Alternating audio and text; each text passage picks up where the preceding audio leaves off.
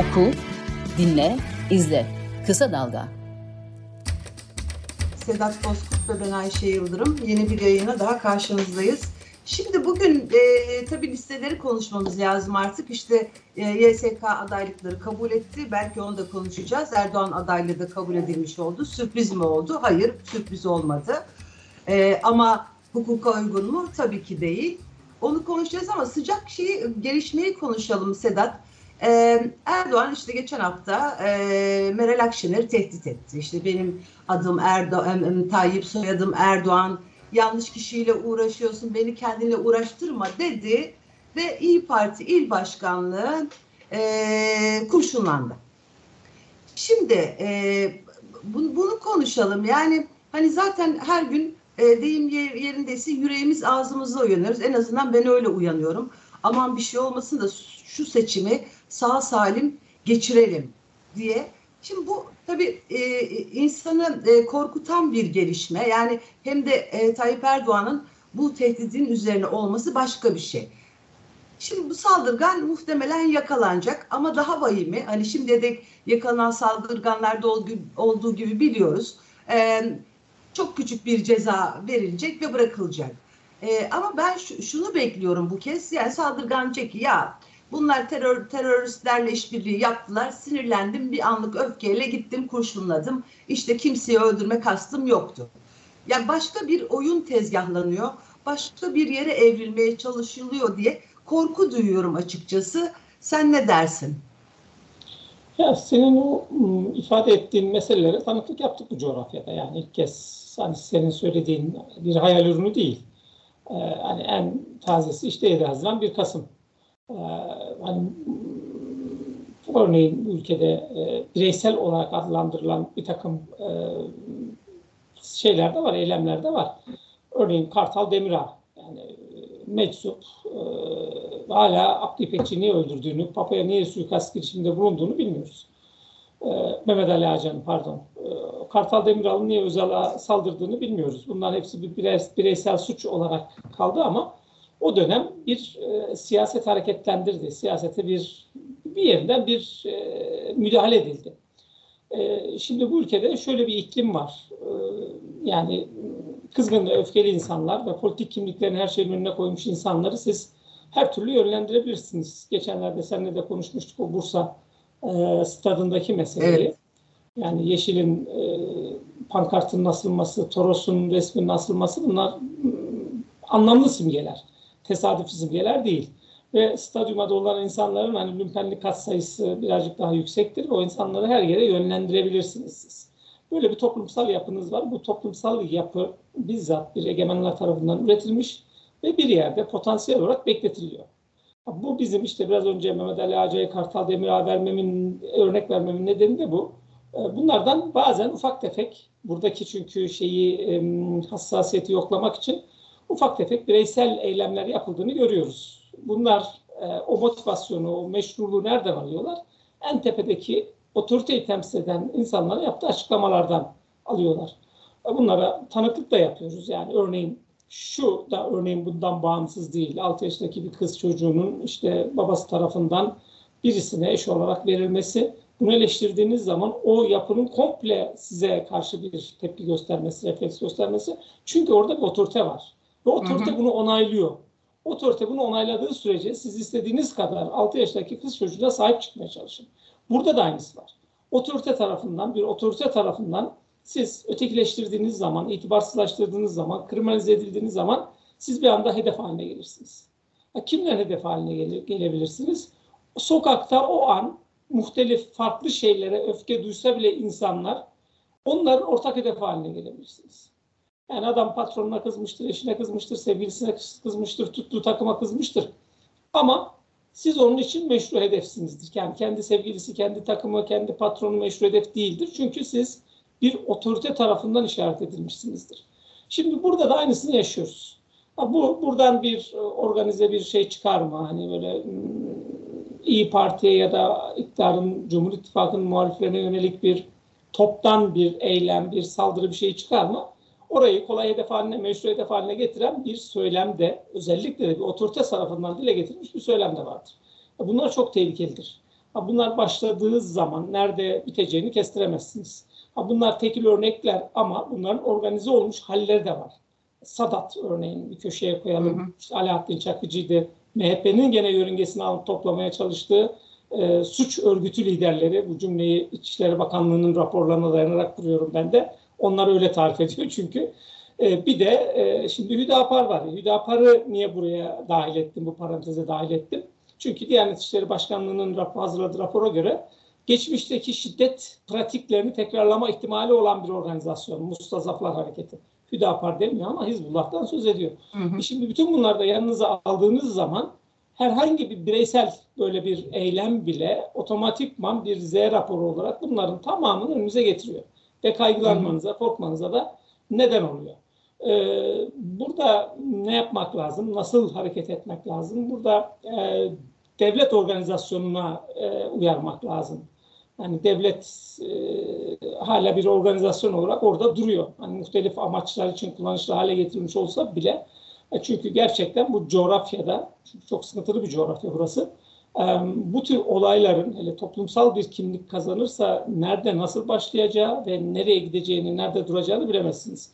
Yani Mısır'da, Tunus'ta bunların örneklerini gördük. Onlar tabii Türkiye ile karşılaştırmayacak örnekler ama Suriye'de aynı şekilde söylüyorum.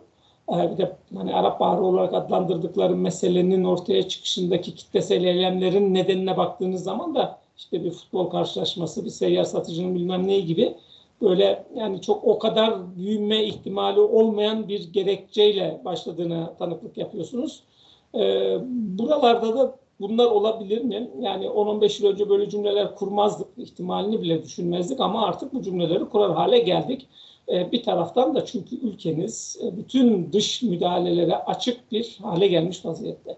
Muhtelif yumuşak kanunlar oluşturulmuş. Çünkü iç siyasette kendi seçmenini konsolide edebilmek için dışarıyla da içerideki muhtelif kesimlerle de durmadan çatışan ve hedef onları sürekli hedefine koyan bir iktidar söylemi var. O yüzden yani bunu çok konuşmamız lazım. Şimdi olduğu gibi çok da konuşmamız lazım. Ağırda konuşmamız lazım. Sıradan e, öylesine geçen bir serseri, aklına esip de İyi Parti'nin İstanbul İl Başkanlığı'nı kurşunlanmış bir, kurşunlamış bir e, Kartal Demirağ ya da Mehmet Ali Ağaca gibi hastalıklı bir bünye olarak tanımlayarak bu işin içinden e, çıkamayız. E, aynısı işte bir örnek yani çok bağlantısız gözüküyor ama Çubuk'ta Kemal Kılıçdaroğlu'nun linç girişimi. Yani Kemal evet. Kılıçdaroğlu orada linç edilebilirdi. Yani koruma müdürünün birazcık daha uyanık davranması ve çevresinde önlem alan asker polis de dahil olmak üzere söylüyorum. O yüzden biraz önce devlete devlet kavramının, devlet organizasyonunun altını çizdim. O sayede kurtuldu. O da durduk yerde olmuş bir eylem değildi. Günlerdir hedef olmuştu bir anlamda. E, bizzat otoritenin e, gösterdiği bir hedef haline gelmişti. Ve toplumun da çok kolay kabul edebileceği gerekçelerle bir hedef haline dönüştürülmüştü. E, bunların e, hepsi bunlar birer testi görüldü ve uygulanma ihtimalinin de olduğu görüldü. Dramatik olan tarafı da bu. E, hı hı. O nedenle burada çok e, sıkı bir önlem almak lazım. E, bunları konuşmak lazım. Bunlarla ilgili bütün e, toplumu da bilgilendirmek lazım. Her tarafını bilgilendirmek hı hı. lazım. Yani e, Sedat Peker e, hani gerçekten kurduğu cümleler seni beni herkesi şaşırtıyor. Ha, müthiş bir müktesebata sahip olduğunu ve tahlil yeteneği olduğunu falan görüyorsunuz. Hani bazen suç örgütü lideri derken ben bile şöyle bir tereddütte e, düşüyorum. Tam da bunu söyledi. Yani seçime Kesinlikle. kadar sizi kim sokağa çıkarmaya çalışırsa çıkmayın aman provokasyonlara dikkat edin ama seçim gününde sokakta olun diye bir inanılmaz bir cümle kurdu. İnanılmaz bir tahlil yaptı yani. Doğru söylüyorsun ki daha önce provokasyonlarda yer almış bir isim olarak bunu söylemesi çok önemliydi.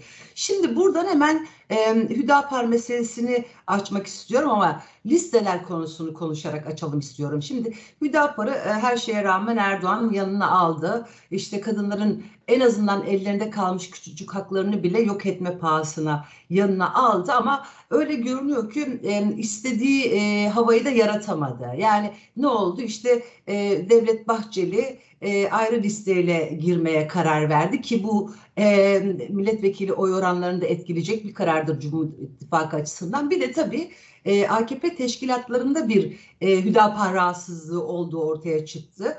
Yani Hüdapar'ın AKP listelerinden aday göstereceği yerlerde teşkilatlar öyle görünüyor ki çalışmayacak.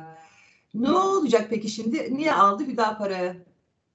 Güzel soru. Yani hmm, Hüdapar'da böyle kendi muhafazakar politik kimliğini e, vurgu yapmak için aldı.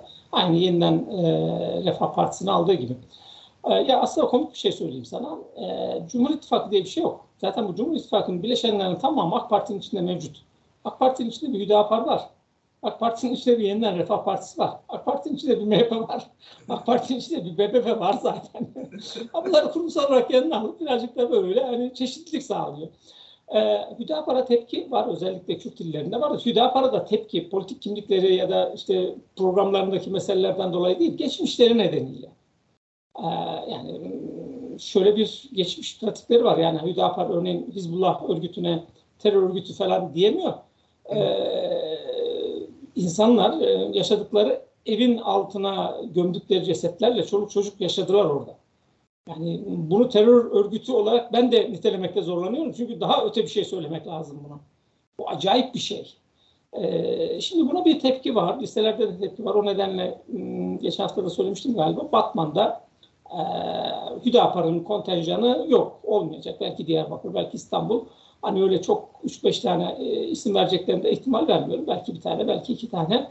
E, çünkü Hüdapar'ın savunacağı her şeyi savunacak bir AK Parti var orada. Ama bakanlık bekliyorlar baksana. Vallahi sen de söyle, senden de bakanlık bekliyorum diyebilirsin yani.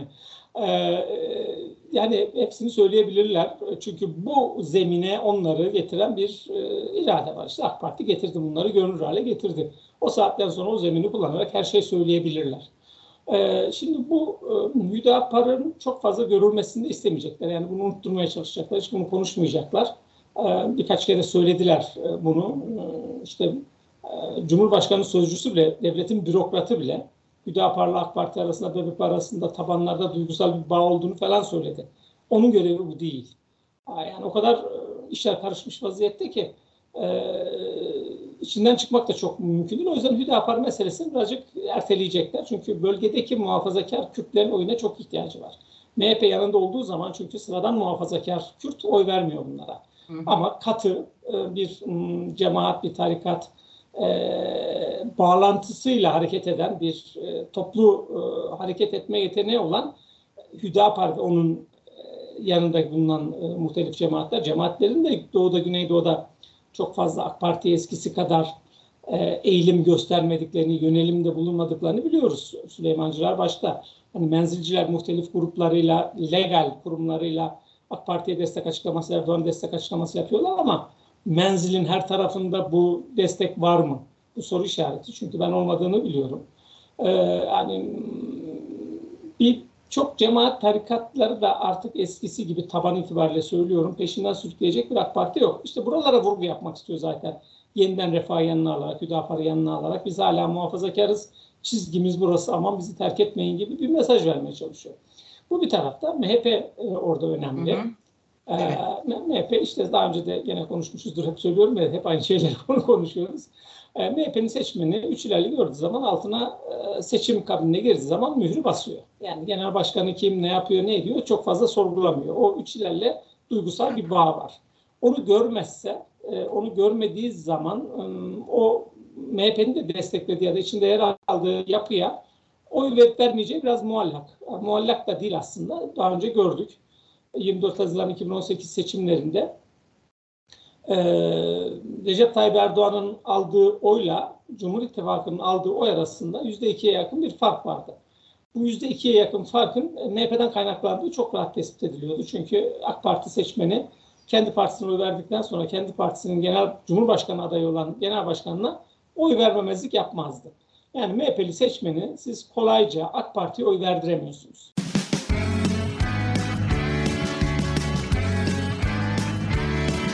Kulağınız bizde olsun. Kısa Dalga Podcast. Şunu da gördük biz. 24 e, Haziran 2018 seçimlerinde MHP seçmeni e, Erdoğan'a oy vermedi. Hepsi demiyorum tabii ki. Bir kısmı. Bunu nereden söylüyorum? E, o seçimde Erdoğan'ın aldığı oylarla Cumhur İttifakı'nın aldığı oylar arasında %2'ye yakın bir fark vardı. Yani Cumhur İttifakı milletvekili seçiminde e, Cumhurbaşkanlığı seçimine göre yüzde iki daha fazla oy kullanmıştı. E, bunun AK Parti'den kaynaklanmadığını hemen görürsünüz. Çünkü AK Parti'ye oy veren, AK Parti'nin genel başkanı olan, aynı zamanda Cumhurbaşkanı adayı olan Erdoğan'a oy verir. Yani burada bir e, tartışma yok. Tartışma MHP'de. MHP'li gitmiş MHP'ye oy vermiş, ittifaka oy vermiş ama Cumhurbaşkanlığı seçiminde Erdoğan'a vermemiş. %10 aldığı, oy aldığı zaman %2'ye tekabül ediyor ki bu %20'ye yakını seçmeni oy vermemiş. Böyle bir pratiği de var. E şimdi bunu tekrar yaşama ihtimali de var. Yani AK Parti'den, AK Parti'nin listelerinden MHP adayı gösterildiği zaman MHP seçmeni gidip AK Parti'ye oy verir mi vermez mi? Bu soru işareti. Burada MHP bir şey tercih etmek zorundaydı. Millet İttifakı'nda İyi Parti de aynısını yapıyor. Ee, ya e, daha fazla milletvekiliyle parlamentoya girecekti ortak listeler yaparak ya da Türkiye genelinde daha çok oy alarak oy oranını arttıracaktı. Bu MHP yönetimi açısından daha önemli. Çünkü bu e, seçim barajı %7'ye indirildiği zaman MHP'nin bir baraj sorunu var, baraj sıkıntısı var. O yüzden %7'ye indiriyorlar gibi bir takım eleştirilere muhatap olmuştu. E, şimdi %7'nin altına düştüğü zaman MHP yönetimi otomatikman bir tartışmanın öznesi olacaktır. Ve MHP yönetimi bu tartışmanın öznesi olmak istemiyor anladığımız kadarıyla. Türkiye'nin her yerinde seçime girecek. Seçim daha belli değil tabii ki. Bir baş başa yapacakları görüşme var.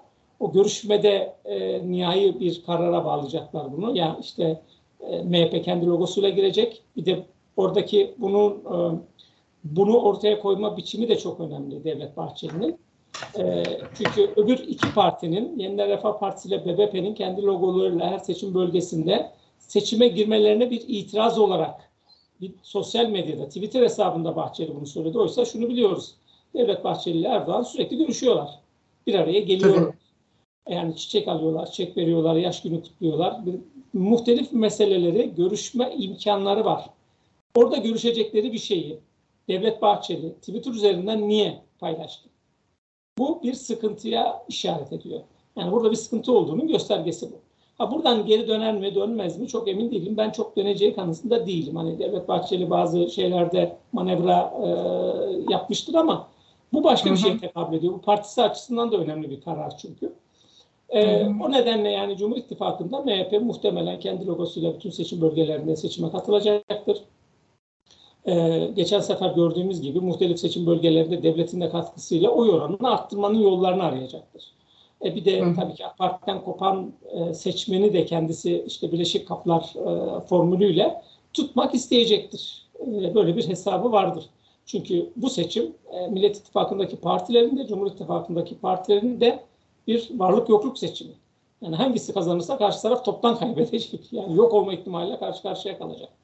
E, böyle bir sıkıntılı şey var. E, Cumhur İttifakı'nda da MHP'nin e, hamlesi var öyle söyleyelim. Abi, önümüzdeki hafta görüşeceklerini söylediler. Bu görüşmede hangi karar çıkacak e, ona da bir bakmak lazım tabii ki. Yani ne kadar herkes meclise girmeye hevesliymiş ya da bizim mi hevesimiz yokmuş? Çok mu önemli oraya girmek? Niye herkes oraya girmek istiyor? Bu bir, bir tarafa. Şimdi e, Millet İttifakı'nda ne oluyor? Emek Özgürlük İttifakı'nda ne oluyor? Tip e, ayrı e, bir listeyle girecek diye çok eleştirilmişti. Sanırım hala o noktada. Orada liste savaşlarında durum nedir? Emek ve Özgürlük'ün e, kafası çok net. E, yani Yeşil ve Sol Parti olarak çatı altında girecek partiler belli. E, ittifak içinde kendi logosuyla girecek ve parti de belli. Bunu e, HDP'de e, çok sorun etmedi. E, madem böyle ikna olma e, Türkiye İş Partisi'nin yöneticileri bir araya geldiler, birbirlerini ikna edemediler. Bunun için de ittifak bozmanın yoluna gitmiyorlar. Peki diyorlar, siz gidin. Burada şöyle bir şey yapabilirler galiba. Yani her yerde Türkiye İşçi Partisi kendi logosuyla girir mi girmez mi çok emin değilim ama kendi logosuyla girecekse en az 41 seçim bölgesinde girmek zorunda. E, bu bir risk olacaktır tabii. Bunun maliyeti ortaya çıkacaktır. E, Bunun maliyetini de muhtemelen HDP yöneticileri e, hesaplamışlardır. E, çünkü e, seçimler konusunda deneyimli bir kadro var orada. Yani sadece şu Ankara e, özel örneğinden e, sana söz edeyim. Yani birinci bölgede Filiz Kerestecioğlu 115 bin oyla seçildi. Hı hı. Şimdi büyük kentlerde seçilmeniz için bir 100 bini bulmanız gerekiyor. Tabii. Şimdi e, Ankara birinci bölgede Türkiye İşçi Partisi de kendi logosuyla girerse eskisi gibi e, ittifaklardaki oylar e, toplanmıyor biliyorsun. Küsuratların tamamı çöpe gidiyor. Yani milletvekili çıkaramadığınız oyların tamamı çöpe gidiyor. O yüzden ortak liste arayışları var, ortak liste kavgaları var Cumhur İttifakı'nda bile. E şimdi bu 115 bin oyun 10 binini, 15 binini hatta 20 binini Türkiye İşçi Partisi alsa e, Ankara birinci bölgeden e, Emek ve Özgürlük İttifakı milletvekili çıkaramayacak.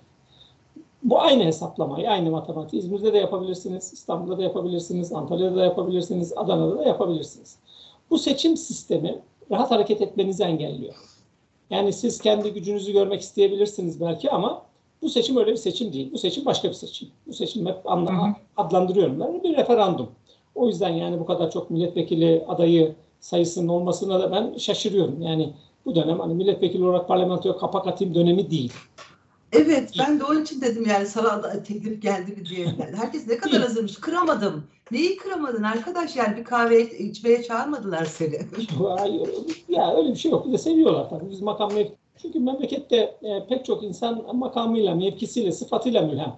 Onları aldığımız zaman geriye bir şey kalmıyor. Yani bizde makamına katkı sağlayabilecek isimde insan galiba bu coğrafyada çok fazla yok.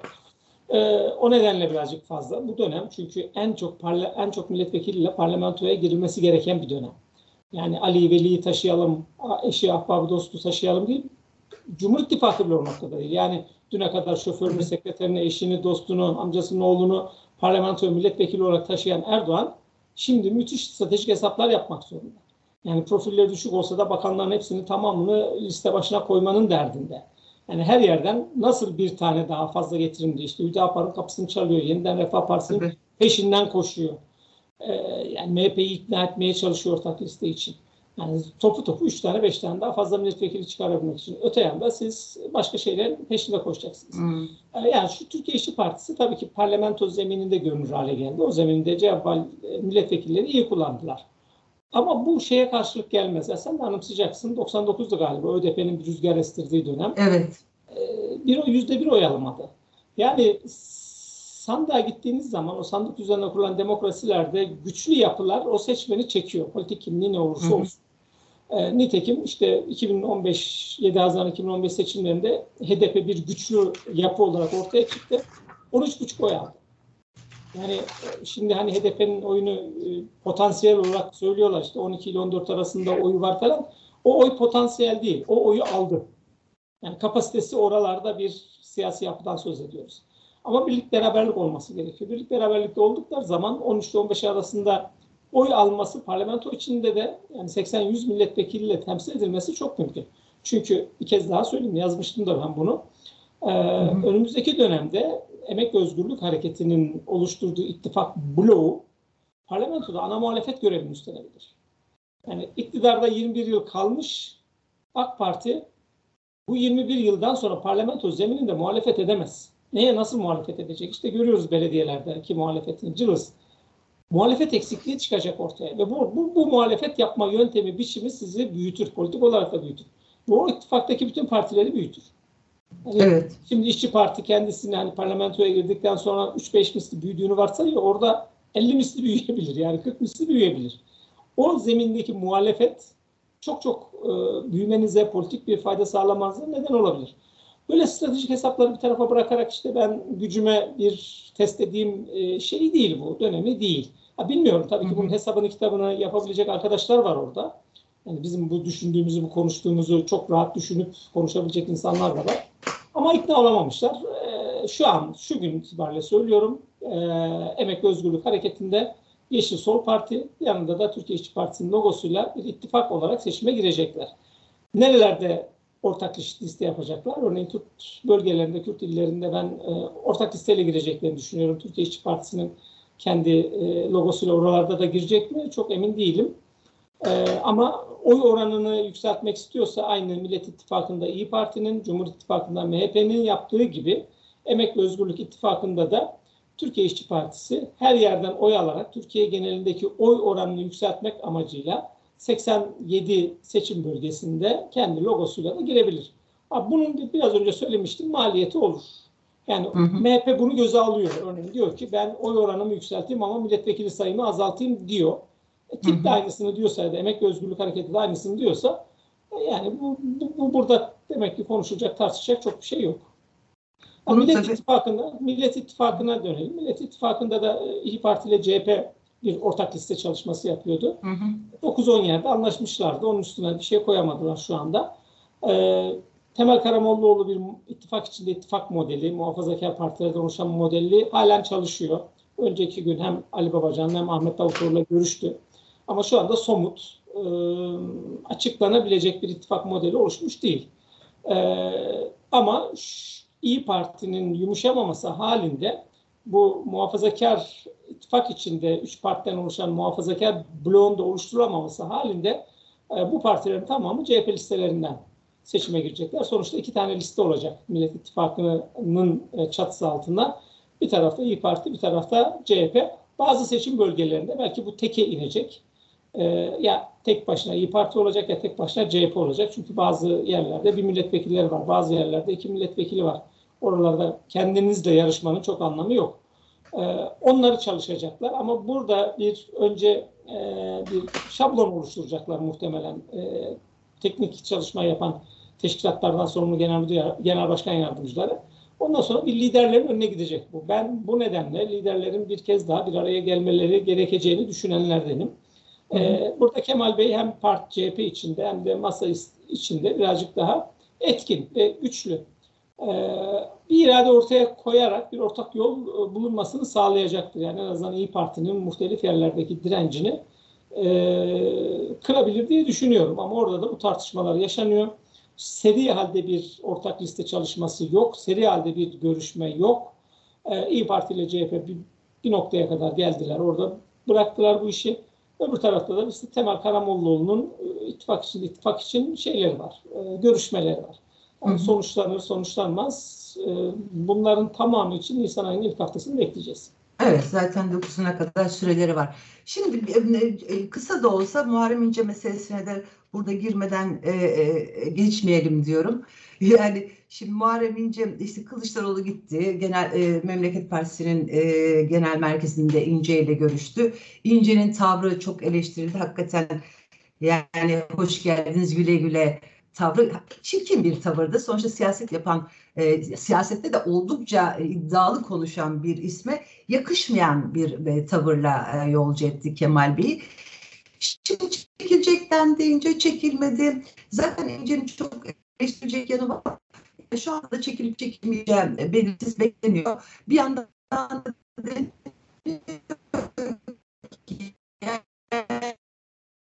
dokuzuna kadar bekleyecek işte karar. Çünkü o zaman küsur olursa bazı isimleri de yanına alabilir. Böyle hesaplar yapıyor deniyor. Bilmiyorum beni duyabiliyor musun şu anda? Gene bağlantımız çok parlak değil. Sedat? Kısmen duydum. Ee, en son zaten şey e, internet bağlantının gücü de çok düştü. Biraz baygın baygın geldi. Ee, evet. Şimdi Muharrem İnce'ye şöyle bakmak lazım. Kemal Kılıçdaroğlu bir hamle yaptı. Ee, ve bir um, şekil şartı yerine getirdi. Gitti Muharrem İnce'nin ayağına kadar gitti. Yani şu cümleyi kurabilir Kemal Kılıçdaroğlu. Ayağına kadar gittim.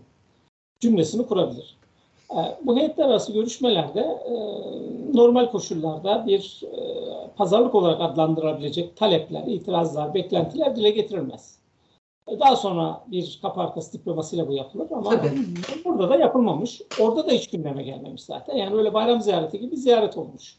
Karşılıklı konuşmuşlar, sohbet etmişler, memleket meselelerini konuşmuşlar, binayı gezmişler. Ondan sonra da ayrılmışlar.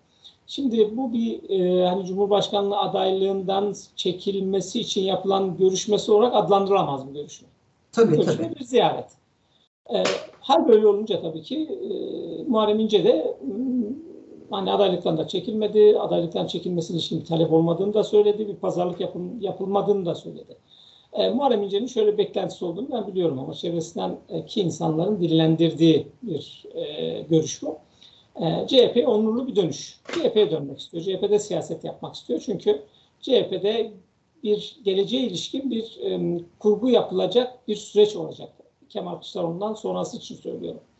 Ee, Genel başkanlık için dönmek istiyor. E, tabii yani bir de CHP'nin içi biliyorsunuz parti için mücadele için hayli müsait bir parti. Diğerleri gibi değil. Ee, ama CHP'nin içinde de direnç var tabii ki. O, Muharrem İnce'nin bırakıp gittiği CHP değil şimdi. Yani karşısında çok dişli rakip olabilecek potansiyel adaylar var.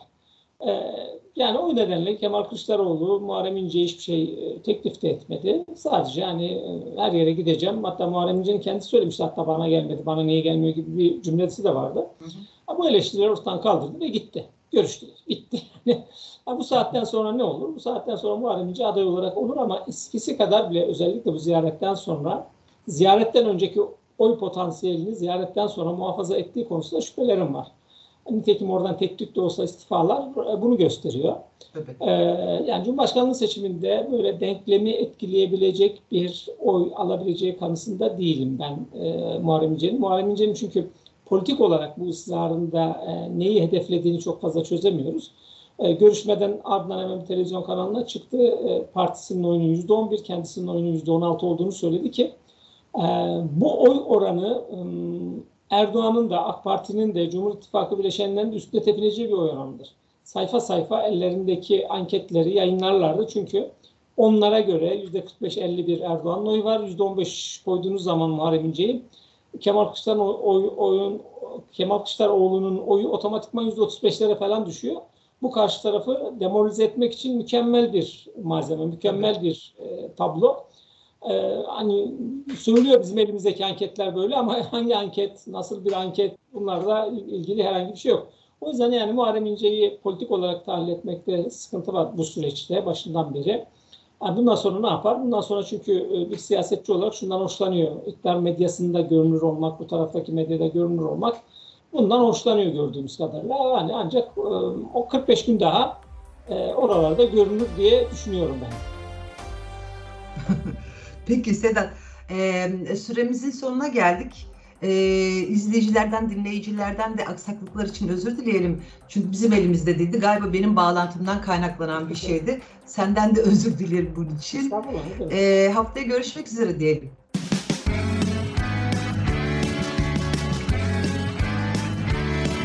Kulağınız bizde olsun. Kısa Dalga Podcast.